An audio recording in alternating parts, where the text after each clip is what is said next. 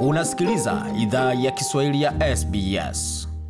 Uendelea kusikia idhaa Kiswahili ya SBS ikiwa na migodi migerano katika studio za SBS, tukiendelea makala moto mwandalia kwa sasa, tugeuzie macho moja kwa moja katika zile taarifa za michezo, tukielekea moja kwa moja katika maandalizi ya kombe la Afrika jimboni New South Wales, ambayo kutakuwa ni michuano mbili, lakini kwa sasa tunazungumzia yale ambayo yatafanyika katika viwanja vya mazoezi vya Western Sydney Wanderers ambapo itakuwa ni kwa mara ya pili katika historia ya michezo hiyo ambapo vijana wa Kiafrika wataweza kujionyesha umahiri wao pamoja na uwezo wao. Vilevile walimu pia wataweza kuonyesha namna wanavyonoa vikosi vyao. Tukizungumza moja kwa moja na mwalimu wa timu ya Tanzania Bwana bonfis ambaye anajiunga nasi kupitia simu. Ujambo? Hatujambo kabisa. Habari ya huko? Salama kabisa bwana Bonfils. Uh, maandalizi yamekuwaje? Na je, ulikuwa tayari umeandaa kikosi ama ulikuwa na wasiwasi kwamba michuano ya mwaka huu itafutwa? Ndiyo, kwa kweli bado maandalizi tunaendelea, kwa sababu tunajua kama huu mwaka ni timu ambazo ziko tayari na ni ngumu kabisa sana sana. E, kwenye grupu ya kwetu e, ni grupu ambayo yani iko ngumu sana kumaanisha kwamba itakuwa ni ngumu zaidi kuliko grup ambayo timu ya Tanzania kubwa ilikuwa katika michuano ya kombe la, la kufuzu kwa kombe la dunia kule Afrika, ama angalau Watanzania wa wa, wa Australia watapata furaha kidogo kupitia vijana wako? E, najua kweli kama levo zinaachana, lakini e, tukitia kwenye levo ya hapa kwetu e, ni kundi ambalo liko ligumu sana E, hata vile vile tunaendelea kujiandaa kama vile kesho tuna mazoezi hapo hapa karibu Fairfield. Tunaendelea kuandaa wachezaji wote wakuwe tayari kuparticipate kwenye hii kombe. Mm, ni timu gani ambayo inakosesha usingizi katika kundi lenu? Uh, tuna timu mbili, kuna Ghana na Ivory Coast. Ni timu ambazo kweli wamejiandaa vizuri, na sisi pia tuko tunajiandaa ili tupambane nao. Naam, ni timu ambazo umezungumzia, ni timu ambazo zina uzoefu na Ghana ni washindi wa mwaka jana katika kombe la dunia. Nikisema kwamba ni mikakati gani ama ni mipango gani ambao unaweka kuakisha kwamba unazuia washambuliaji wa Ghana kuweza kufanya makubwa zaidi ama maajabu makubwa dhidi ya timu yako?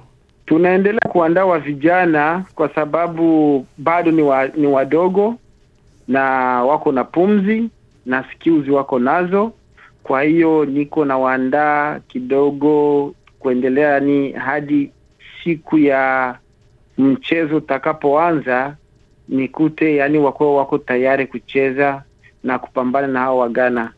Ah, tofauti ni gani kati ya kikosi cha mwaka huu na kile ambacho uliingia dimbani mwaka jana? Ah, tofauti ipo kwa sababu mwaka jana kwa kweli hatukuwa na wachezaji wa kutosha.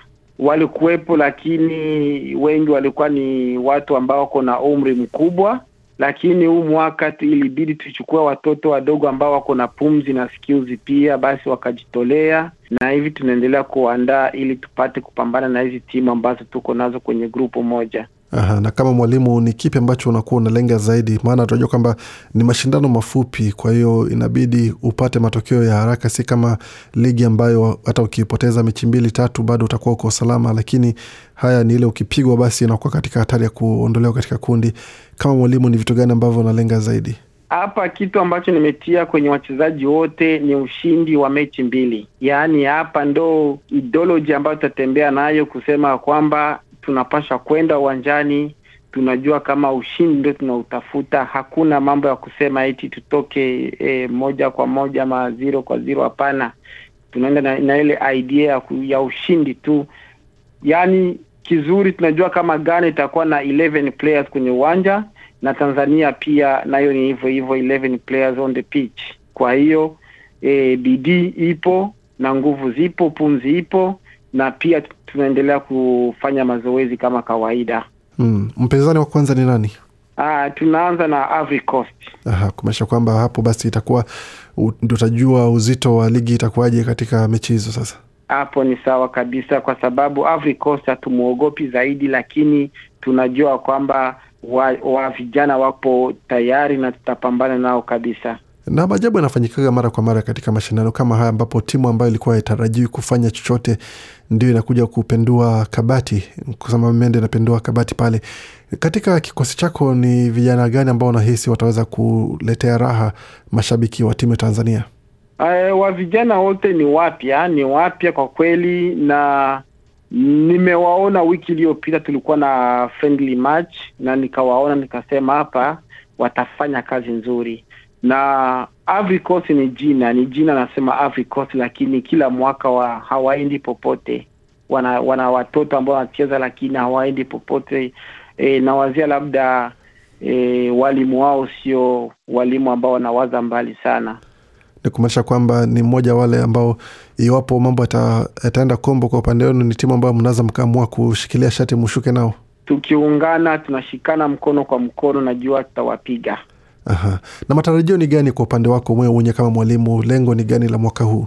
Huu mwaka tunapenda kufika mbali, kwa sababu Tanzania ilikuwa ni timu ambayo miaka iliyopita tulikuwa tukifika mbali. Sasa ilifika mwaka wa Tanzania wengi wakaanza kushuka, sijui kama ni bidii kama ni nini, hawafiki tena, ikabidi tuanze kutafutisha wachezaji, lakini ambao tuko nao sasa hivi tuko tunawaandaa kwa pumzi na kuhakikisha kweli wanacheza ile 90 minute, kwa sababu hao watoto wengine hawa nao ni vijana pia, ila ni mpira huwa unaenda huku na huku, kwa hiyo ni kujiandaa tu vizuri. Tunajiandaa na kuhakikisha kabisa tunaungana kama vile timu na tunacheza mpira mzuri tu, ili tupate ushindi.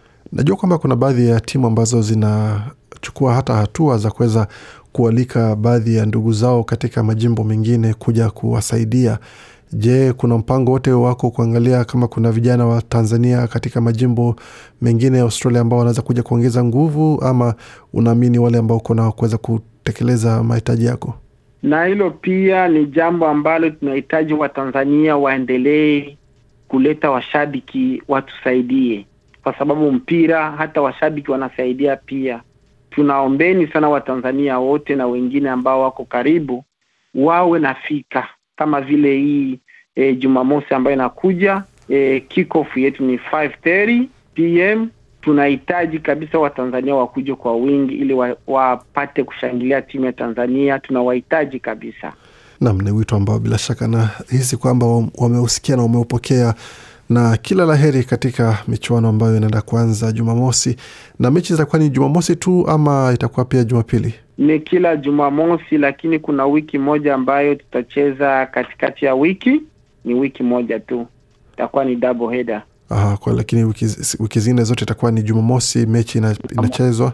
ndio. asante sana, asante sana Bwana Bofisi kuzungumza nasi na kila la heri katika jitihada zako za kuweza kupeperusha bendera ya Tanzania mwaka huu. Asante sana. Na mwalimu wa timu ya Tanzania inayoshiriki katika kombe la Afrika jimboni New South Wales hapo Bwana Bofisi akizungumza nasi akiweka wazi matarajio yake pamoja na matamanio yake katika msimu huu wa kombe la Afrika jimboni New South Wales. Na bila shaka idhaa ya Kiswahili ya SBS itaweza kuletea taarifa zote zinazohusiana na swala hilo zima, pamoja na mechi na matokeo yote ambayo itakuwa yashiriki. Timu nyingine ambayo itashiriki ni timu ya Jamhuri ya Kidemokrasia ya Kongo ambayo tutazungumza nao katika makala yajayo, lakini kwa sasa tuache hapo kabla tuingie katika mapumziko na tuendelee na mengine mengi zaidi ambayo unaweza kupata kwenye tovuti yetu sbs.com.au mkwaju Swahili. Je, unataka kusikiliza taarifa zingine kama hizi? Sikiliza zilizorekodiwa kwenye Apple, Google, Spotify au popote pale unapozipata.